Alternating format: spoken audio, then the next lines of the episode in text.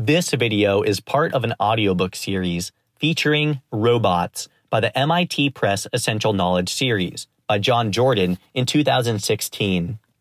For more audiobooks, please visit my YouTube channel, find me on Spotify, or check out my website for downloads.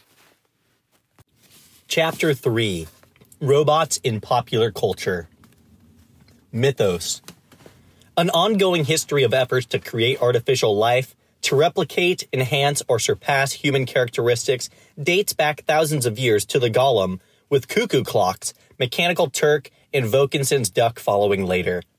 What could motivate such a persistent quest? Humans might have sought validation as creators, to be on a level with whatever deity or other maker their religion names. Robert Geraci, a religious studies professor, suggests another explanation. The story of Adam and Eve is deeply ingrained in Western culture. The myth goes on to posit that humanity, from that time forward, has lived in a state of having fallen from grace. Thus, the quest for artificial life can be seen as an attempt to escape that imperfection and potentially bring about a new era and the quest is not merely Judeo Christian. Respected Japanese robot designer Hiroaki, Kitano stated the case of a strikingly similar terms. His naming of the robot's origin is critically important here, suggesting that the mental model is widely held. In quote, in his gestation, the humanoid robot Pino, P I N O, symbolically expresses not only our desires, but humankind's frail, uncertain steps toward growth and the true meaning of the word human, end quote. Technology has long been viewed as both an impediment, by Shakers and Amish, among others, and as an aid to a higher state of being. Geraci identifies the digital utopians of the homebrew computer age who thought the decentralization of computing and thus knowledge could help bring about the flatter, more egalitarian power structures. He then traces the idea of apocalyptic AI through a variety of expressions, including transhumanists who see artificial life as a step beyond humanity's imperfect state. Science fiction and popular writing blend in amplifying this theme. The roboticist and novelist Hans Moravec writes of mind children, or AI robots, defeating humans in a Darwinian struggle, while Ray Kurzweil uses characters from the future in several books to explain his notion of the singularity. Deep religious concepts, including salvation, eternal life, and some state of otherworldly perfection, are all informing our discussion of robots just as surely as our considerations of battery life, machine vision, and path planning, path planning algorithms. As Geraci asserts, Quote, the sacred categories of Jewish and Christian apocalyptic traditions have thoroughly penetrated the futuristic musings of important researchers in robotics and artificial intelligence. End quote. Given that these ideas have emerged in disparate areas like online gaming, popular culture, all sorts of computerized user interfaces, autonomous vacuum cleaners, drone warfighting, high frequency stock trading on automated factories, the study of robots provides a fascinating keyhole into contemporary existence. Geraci concludes, quote, to study intelligent robots is to study our culture, end quote. Going one step further, the Carnegie Mellon roboticist Alireza Nourbakhsh, Nourbakhsh hmm, argues that more than culture is involved. Quote, the robotics revolution can affirm the most non-robotic quality of our world, our humanity, end quote. The other mythology we should acknowledge derives from the place of technology in American culture, dating from the earliest days. The history of the United States is unique in several regards its relationship to Europe, its sheer size, its vast mineral wealth, and its contestation. In no other country has there been a replacement of indigenous people at such scale by such a wide variety of immigrants. A core piece of Americana is the role of a physical frontier the westward moving demarcation between civilization and the unknown. Even after California and the interior West were populated, the idea of a dividing line, waiting to be explored and colonized, remained potent. The Apollo moon landing was situated squarely in this narrative, and then science fiction even more aggressively incorporated the idea, most straightforwardly, in the opening to nearly every Star Trek television show ever broadcast. Quote, Space, the final frontier. These are the voyages of the Star Trek of the Starship Enterprise. Its five year mission to explore strange new worlds, to seek out new life and new civilizations, to boldly go where no man has gone before. The conquest of the North American frontier and the inhabitants thereof was largely accomplished with technological innovation. Rifles, railroads, barbed wire, and the telegraph in the 19th century, followed by irrigation, air conditioning, and interstate highways in the 20th.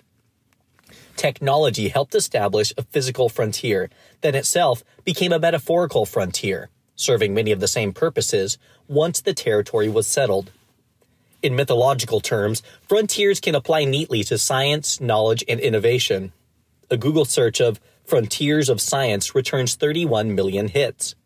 Although many countries have active robotic research programs, among them Japan, France, Germany, and Sweden, the United States robotics effort should be situated in proximity to this rich, rich mythological past of unique ideals conquest, expansionism, and one other trait.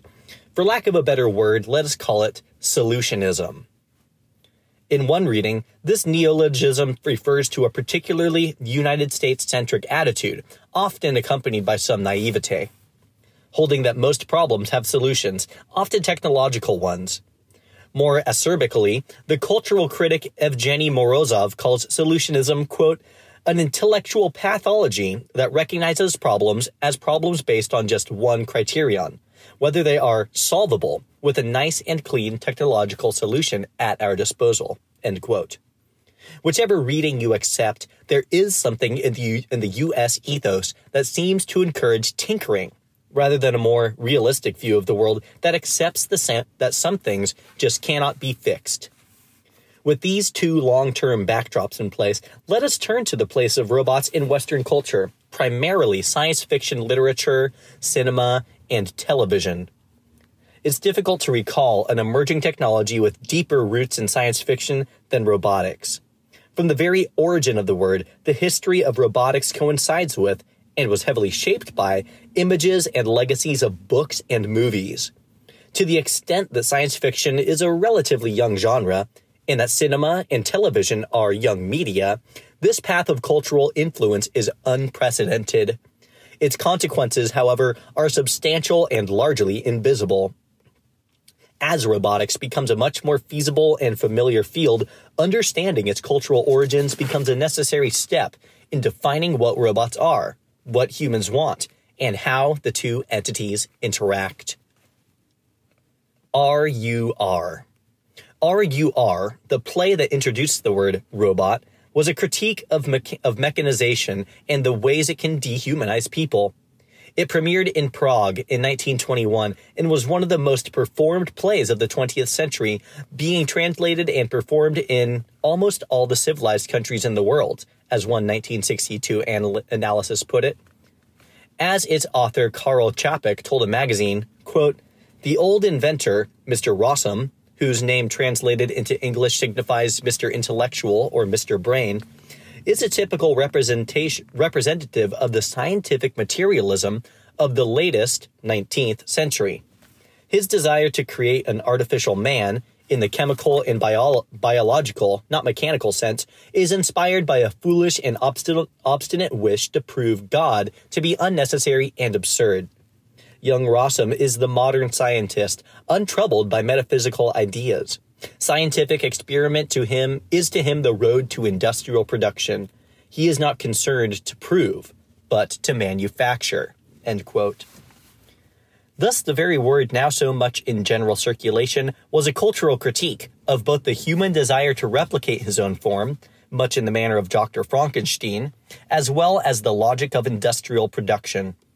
The contrast between robots as mechanical slaves and potentially rebellious destroyers of their human makers echoes Frankenstein and helps set the tone for later Western characterizations of robots as slaves, straining against their lot, ready to burst out of control.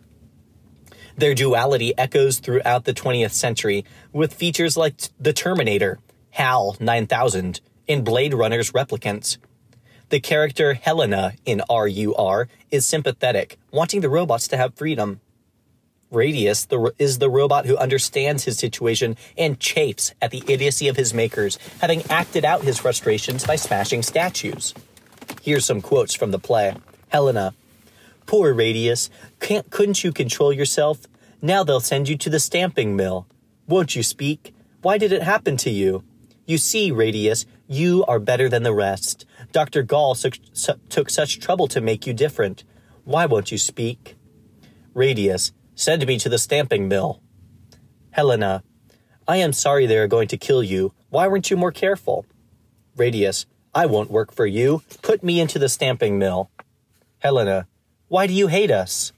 Radius, you are not like the robots. You are not as skillful as the robots. The robots can do everything. You only give orders. You talk more than is necessary. Helena. That's foolish, Radius. Tell me, has anyone upset you? I should so much like you to understand me. Radius. You do nothing but talk. Helena. Dr. Gall gave you a larger brain than the rest, larger than ours, the largest in the world. You are not like the other robots, Radius. You understand me perfectly. Radius. I don't want any master. I know everything for myself. Helena, that's why I put you into the library, so you could read everything, understand everything. And then, oh, Radius, I wanted to show the whole world that the robots were our equals. That's what I wanted of you. Radius, I don't want any master. I want to be master over others. Helena's compassion saves Radius from the stamping mill, and he later leads the robot revolution that displaces humans from power. Čapek is none too subtle in portraying the triumph of artificial humans over their creators. Again, quote from Radius The power of man has fallen. By gaining possession of the factory, we have become masters of everything. The period of humankind has passed away. A new world has arisen. Mankind is no more. Mankind gave us too little life. We wanted more life. End of quote. Humans were doomed in the play even before Radius led the result. When mechanization overtakes basic human traits, people lose the ability to reproduce. As robots increase in capability, vitality, and self awareness, humans become more like their machines. Humans and robots, in Čapek's critique, are essentially one and the same. The measure of worth, industrial productivity, is won by the robots that can do the work of two and a half men. Such a contest implicitly critiques the efficiency movement that emerged just before World War I, with its time and motion studies, which ignored many essential human traits. The debt of RUR to Shelley's Frankenstein from 1818 is substantial, even though the works are separated by almost exactly a century. In both cases, humans show hubris by trying to create artificial life. Recall that even today, Rodney Brooks refers to robots as our creatures. Whether humans get the recipe wrong, as in the earlier novel, or make beings smarter than the humans who spawned them, as in the case of Čapek's play and its offspring, humans pay the price for aspiring to play God. In both works, the flawed relationship between creator and creature drives the plot, and in both cases, the conflict ends in bloodshed. Few people today know RUR. More know Asimov's robot novels, but in either case, robotics is a special branch of technology in that, in the archetype, it aspires to approximate humanity, whether through biomimicry, flawless logic, or economic superiority. Robots at the movies and elsewhere. This dualism between robots as slaves and robots as potential overlords rebelling against the constraints of servitude plays out remarkably consistently in the 20th century West. Only six years after, after the premiere of Čapek's play, the German director Fritz Lang released Metropolis. The work remains widely recognized as one of the most influential movies ever made, not least because it contributed heavily to Nazi Party ideology. Many themes carry over from RUR, including confusion among humans as to the true identity of a robot among them, a looming ro- revolt of the dehumanized industrial workers, and romantic attraction between human and robotic species. In the end, the mechanical Maria, who has been instigating the workers to rise up and destroy their machines, is discovered and burned at the stake, while the robot's, hum- robot's human counterpart escapes after being kidnapped and helps broker a peaceful resolution between workers and factory owners. The silent film originally ran about two and a half hours, took 310 days to shoot, and involved 36,000 extras. Despite its length and confusing plot, it remains a film landmark. The portrayal of the robotic Maria as deceitful and rebellious tracks closely to the prototype established by Čapek. The next memorable character appeared in 1939 in one of the most beloved films in cinematic history. The portrayal of the Tin Man in The Wizard of Oz aligns closely with other robot figures we will encounter in that he is the result of a series of mechanical prosthetics installed when, as a woodsman, he injures each of his limbs, one by one. But the tinsmith, in giving him also a tin body, forgets to give him a heart. The Tin Man ex- escapes the Frankenstein associations in part because of the incremental nature of his mechanization and because the focus of the film and the book from which it was made is not on his strength or logic but on his desire for feelings. The character has become an icon, appearing in other novels, pop songs, and advertising campaigns decades after the movie's release. Also in 1939, at the New York World's Fair, Westinghouse demonstrated a seven foot aluminum skinned robot named Electro. The robot could smoke cigarettes, count on its fingers, and speak by way of a 78 RPM phonograph record embedded inside. A year later, the robot was joined by a metal dog named Sparko that could sit, beg, and bark. Electro was recently restored and resides in the Mansfield, Ohio Memorial Museum, having been built at Westinghouse, Westinghouse's Mansfield facility. Roughly a decade after Metropolis, science fiction as a genre was in the midst of both a growth in popularity and the development of robots as critical elements of both plot and theme. Although the arrival of the 1940s of what became known as the Big Three of science fiction, Arthur C. Clarke, Robert Heinlein, and Isaac Asimov, helped establish the genre as a marketable and recognizable body of work. It was in the writings of Asimov that robots gained new status, and robotics was foreseen as a discipline alongside mechanics or dynamics. In a series of short stories written between 1939 and their collected publication in I, Robot in 1950, Asimov introduced the notion of a positronic brain, a computer that operated at a sufficiently high level that artificial beings could express a consciousness recognizable to humans. Rather than inhabit the Frankenstein stereotype of artificial beings scheming to destroy their masters, what Asimov called robot as menace, robots in Asimov stories consistently exhibit moral codes that were explored by way of conflicts rather than mere exposition. In the story Runaround, published in 1942, Asimov stated the three laws of robotics, squarely in line with his emerging sense that robot stories needn't be either threatening or sentimental. Instead, he wrote in 1982, quote, I began to think of robots as industrial products built by matter of fact engineers. They were built with certain safety features so they wouldn't menace, and they were fashioned for certain jobs so that no pathos was necessarily involved. End quote. A concept of robopsychology in Asimov's work helped human observers understand why robots made the decisions they do, for example. Complex themes such as the value of work, the attractions between humans and robots, and the relative value of a robot life versus a human one also appear regularly. One primary genre of robotic fictional representation features aliens from space that inhabit mechanical or biomechanical forms. The distinctions among robot genres become important here. Robots, culturally rather than technologically speaking, tend to be mechanical entities that exhibit anthropomorphic tendencies. The word android dates to the 19th century and refers to non human beings that have flesh like exteriors.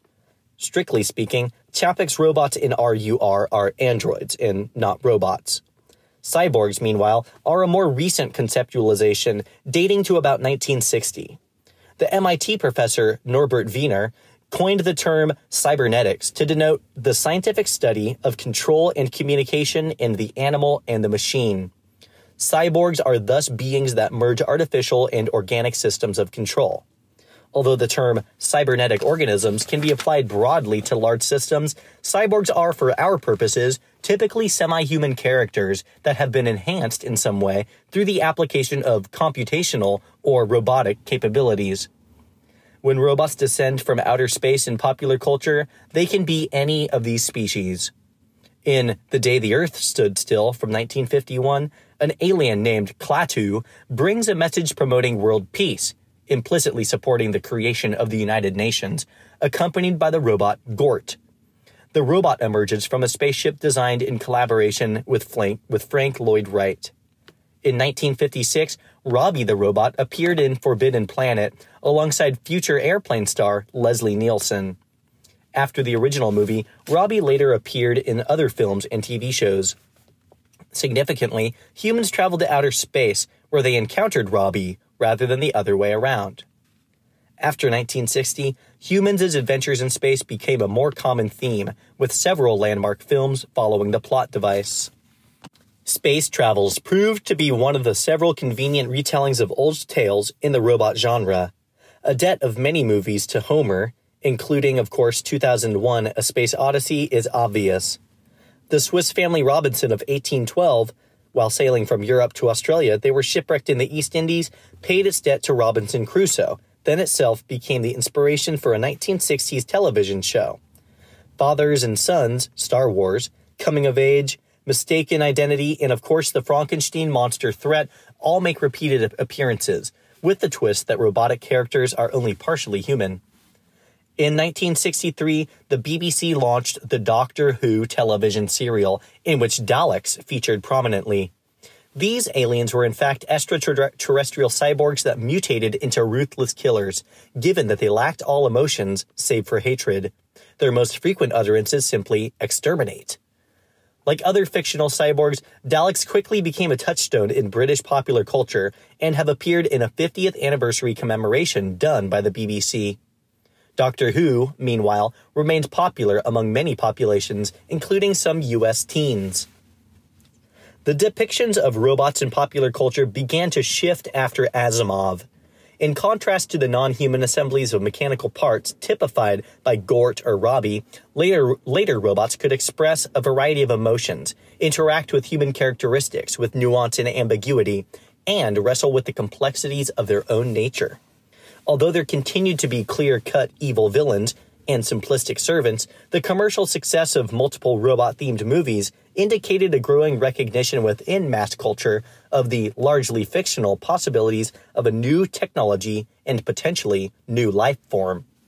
Although alien movies continued to appear after 1970, more and more cyborgs were situated on Earth. In Robocop 1987, for example, a murdered Detroit police officer is returned to life with electromechanical spare parts and given superhuman powers. Not surprisingly, given the genre, the robotic creature's powers create tensions with human laws and the networks of corruption. The threat of a rogue, nearly invulnerable humanoid echoes other narratives. Robocop was far from original, following as it did director James Cameron's movie robot or robot movie milestone, The Terminator from 1984. Made for roughly $6.5 million, the film grossed $78 million, more than 225 million in 2015 dollars. Arnold Schwarzenegger played a ruthless cyborg with flesh-like skin over a bionic endoskeleton. The fate of humanity hung in the balance as an unborn baby, John Connors, whose initials are obvious, who was to lead a human a humanist uprising, was being stalked by Schwarzenegger's character, trying time traveling from the future in the employ of the evil Skynet. In Blade Runner 1982, director Ridley Scott used yet another space travel device to create a dystopic ver- vision of the future based on the Philip K. Dick novel Do Androids Dream of Electric Sheep? Cyborgs are created on Earth by evil corporations and then shift, shipped off to work on space colonies. Some sneak back to Earth in violation of the law, so they must be hunted down. Known as replicants, the androids represent yet another vision of robots as capable of dull, dangerous, and dirty work, but also capable of desiring to transcend their station and challenge humans for authority. the character played by Daryl Hannah continues the, trope embodied by Maria in Metropolis, the alluring female android who preys on men's weakness. What countless polls and surveys have called history's greatest space movie, however, features a robot that never appears. Arthur C. Clarke, one of science fiction's big three, collaborated with Stanley Kubrick on 2001, A Space Odyssey, in 1968, a movie which portrayed robots in yet another light. Rather than assuming anything resembling human form, HAL 9000, the computer that runs the spaceship bound for Jupiter, has a human sounding voice, appears to express emotions, can sense its environment, including lip reading the astronauts when they express concern about HAL's behavior, and can also operate the ship's systems and devices. Hal cannot stop the remaining human astronaut from disconnecting his power supply in the film's crucial scene after Hal has killed all the other astronauts and exhibits emotional regression as its computational function diminishes. In Clarke and Kubrick's portrayal, a robot is thus capable of emotion, highly intelligent and powerful, although not all powerful, but ultimately proves that it cannot be trusted. The film was a massive commercial success and remains a powerful cultural monument nearly 50 years later. Ambiguity, probably the film's defining characteristic, allows viewers to recreate in HAL their personal fears, aspirations, and associations of artificial intelligence. The fact that Hal is never seen, for example, but only heard through the excellent voicing of Douglas Rain contributes much to the film's timeless quality every serious robot movie that came after, and many not so serious ones, self consciously relates itself to this monument. At the opposite pole of 2001's HAL are multitudes of robot characters that embody neither menace nor superior intellect. From the, robot, from the cartoon made Rosie on the Jetsons, aired in primetime in 1962 and 63 and in other time slots until 1987, to WALL-E, the protagonist of the 2008 Disney Pixar film by the same name, robots often proved to be useful devices for producers and directors. They could inject comic incongruity or address more serious topics at arm's length. The robot's voices and gestures could satirize human traits, but humanity was portrayed as a superior state, given how many robots aspired to it. At the same time, robots are frequently portrayed doing menial tasks as at least part of their identity, implicitly freeing humans from drudgery. B9, the faithful environmental control robot on the US television series Lost in Space, 1965 to 68, became famous for warning the Space Family Robinson's son Will of impending harm. Even today, Danger Will Robinson is still uttered by people unaware of the original context. But by far, the apothes- the apotheos, apothesis of the robot as faithful servant model is in the Laurel and Hardy duo of R2D2 and C3PO from the Star Wars franchise. Indeed, the shadow cast by the George Lucas creations is so long that many other films must characterize their robots in contrast to the much loved pair of metallic icons. R2D2, the shorter of the two, was given part of its appeal by the, a human actor, Kenny Baker, who controlled its movements from inside during filming. Other shots featured a radio radio controlled, uninhabited version of the robot. The robot speaks in a machine language, translated by his compatriot, adding to the comedic dynamic, especially when the jokes are on C3PO. With both characters, there is no possibility of robot rebellion potentially because of the convincing nature of the futuristic space age setting, there is no hint of human hubris at work, possibly because the robots could have otherworldly origins. As for C3PO, the brilliant butleresque voicing by the English actor Anthony Daniels contributes enormously to the character's appeal. The superhuman characteristics common among cinematic robots are in this instance cerebral rather than mechanical. Even though it can translate 6 million forms of communication, C3PO is in fact a coward in the Rebels' battles. Its physical form is highly derivative of Maria's met- metallic shell in Metropolis, while the dynamic between the robots is as familiar as any odd couple or buddy movie. Cultural signals. Taken as a whole, what do we make of robots in Western popular culture? 1. The directors who have advanced the cultural representation of robots include some of the industry's leading figures Woody Allen with Sleeper, James Cameron with The Terminator, Chris Columbus with The Bicentennial Man, Stanley Kubrick, George Lucas, Ridley Scott, and Steven Spielberg with AI and artificial intelligence. These men have made movies collectively grossing tens of billions of dollars. For them to share the use of robots as key characters suggests the massive cultural appeal of the technology and archetype. 2. Any generalizations about movie and literacy characters have little in common with real robots, whether hardware, Boston Dynamics' Atlas, or software, Wall Street high frequency trading systems.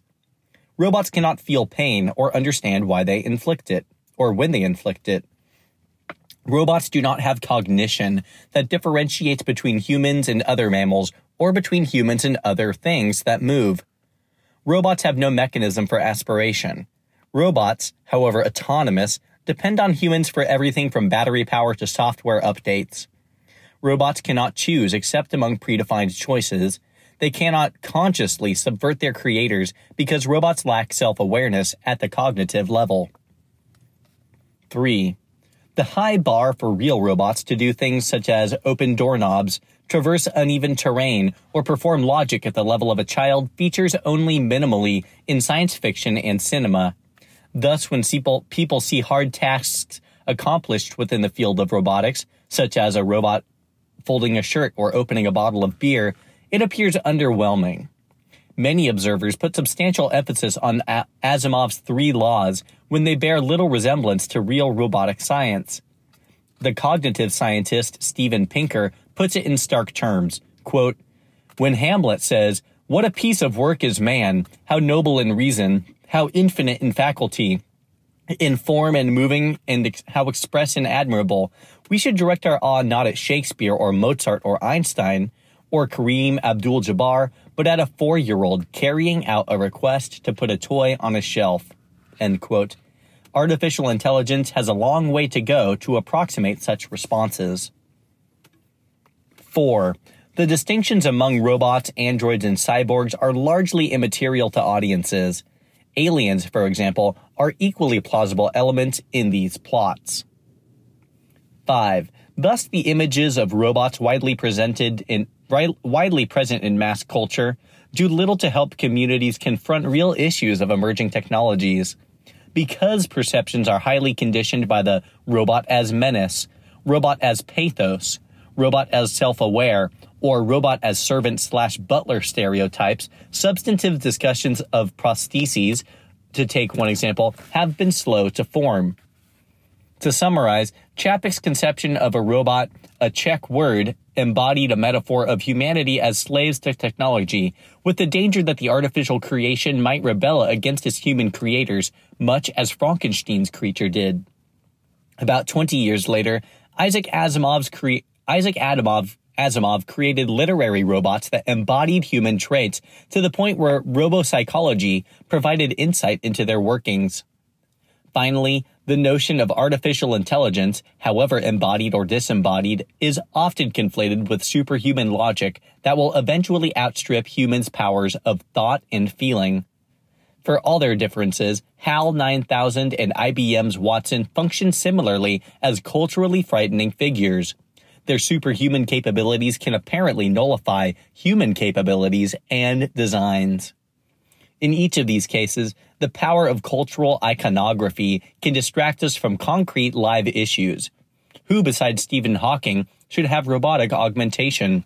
Should labor unions invest in robots that replace human workers? Who can implement and override safety interlocks for a given class of robot? And so on.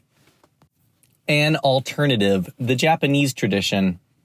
Note that all of the aforementioned cultural resources were explicitly Western from Frankenstein through Star Wars and The Terminator, the theme of technology out of control, as the academic Langdon Winner put it, is always present. Life created often turns out to be, as Asimov said, robot as a menace.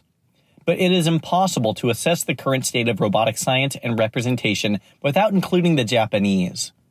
Although manga, the distinctive Japanese comic art form, dates from the late 19th century, it can trace its origins to 13th century scrolls. After World War II, when the nation was reforming its mythology in light of both military defeat and foreign cultural influences brought with the U.S. occupation, manga emerged as a vehicle for heroism, virtue, and prowess. One artist, Osamu Tezuka, created, a char- created a character that captured his nation's imagination. Called Mighty Atom in Japan, he is more familiar to Western audiences as Astro Boy. One advisor thought the atomic connotations might be problematic for U.S. audiences after, after Hiroshima and Nagasaki. Mighty Atom has become an essential part of Japanese culture. He has full Japanese citizenship. Tezuka is regarded as the god of comics on the same plane as Walt Disney, but with elements of Arthur C. Clarke, Stan Lee, Tim Burton, and Carl Sagan also in the mix, according to his biographer. Tezuka was a fascinating character. Born in 1928, he developed his considerable artistic talent in part by drawing skillful catalogs of insects as a teenager.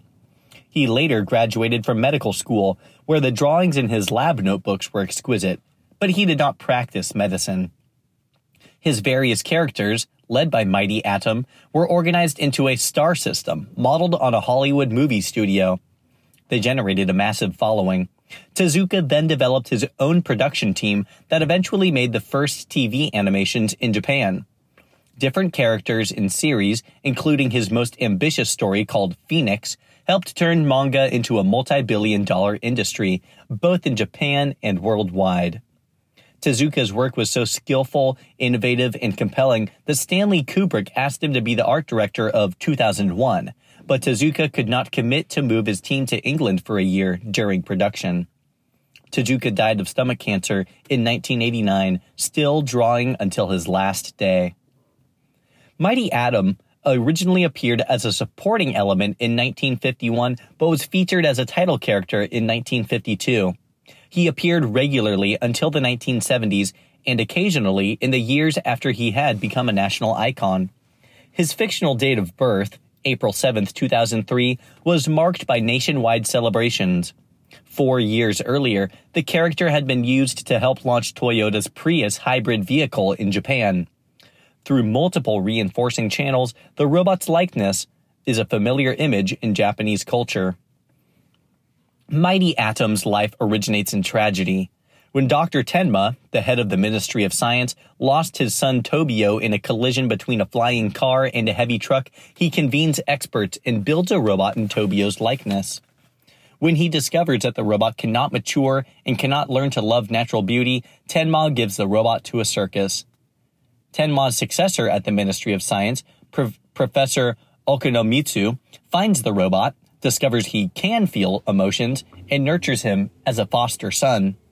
The scientist urges him to use his powers for good, primarily fighting crime, but also, in one episode, intervening on behalf of a Vietnamese village before U.S. planes were scheduled to bomb it.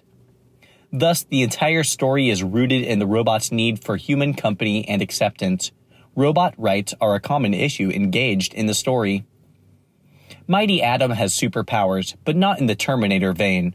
He stands 4 feet 6 inches and weighs 67 pounds, but packs a 100,000 horsepower atomic engine along with retractable jets in his hands and feet. Over the course of many stories, it is revealed that Mighty Atom has jet powered flight, multilingualism, analytical skills, searchlight eyes, supersensitive hearing, hidden weapons in his back, and the ability to tell if a person is good or evil. This mix of characteristics, combined with Mighty Atom's diminutive stature, creates a myriad of plot possibilities. He can sweat while solving challenging situations, but must be altered by his foster father to be able to shed tears. His powers were not infinite. Atom could run out of fuel, and when he ate human foods, they ended up in his machine filled chest cavity and had to be removed. His enemies included bad people, people who hated robots, rogue robots, and alien invaders. Time travel was a frequent, frequent feature of the stories. Much like Asimov roughly a decade earlier, Tezuka developed a code of robot law to guide Mighty Atom through his adventures. 1. Robots are created to serve mankind. 2. Robots shall never injure or kill humans. 3. Robots shall call the human that creates them Father. 4. Robots can make anything except money. 5. Robots shall never go abroad without permission. And 6. Male and female robots shall never change roles. 7. Robots shall never change their appearance or assume another identity without permission. 8. Robots created as adults shall never act as children. 9. Robots should never assemble other robots that have been scrapped by humans. And 10. Robots shall never damage human homes or tools. Several aspects of the list deserve mention. Note the similarity of rules 1 and 2 to Asimov's laws. Note also that there is no parallel to Asimov's third law that robots should protect themselves. Deception by robots is explicitly forbidden three times over. The tension between Atom's eternal childhood, superhuman powers, moral compass, and desire for human love drive his identity. It both shaped and reflected Japanese attitudes toward robots at large. The Sony Aibo, for example, clearly reflects a sensibility in line with Atom, the appealing, nearly cuddly presentation of robots in many Japanese scenarios, Paro the Seal being only one, conveys neither cold utilitarianism nor potentially demonic upheaval. The contrast can be readily observed when comparing Mighty Atom to a contemporary Japanese story robot, the giant Iron Man, which began appearing in 1956. Weighing 25 tons and standing 20 meters tall, Iron Man has been built during the war as a secret weapon, but was then turned to peacetime uses. Unlike Atom, he was not autonomous but was remote controlled, usually by a clever young boy, but subject to being turned to evil purposes if the remote was stolen. Although the boy did fight evil, much like Atom, the moral neutrality of Iron Man helped de- delimit a larger dialectic within Japanese culture. Much like that expressed in Asimov's laws, there exists a desire to have robots help humanity rather than hurt it, embodying a higher moral vision than humans can claim for themselves. Given that Iron Man at times eclipsed Mighty Atom in popularity, his presence serves as an extremely potent and useful counterweight to what Asimov might have called the robot as saint school of thought. Robot and myth. Robots are technological tools, yet few tools have such rich mythologies supporting them. Even more significantly, that mythos largely preceded the actual achievement of most of the milestones of autonom- autonomous robotics.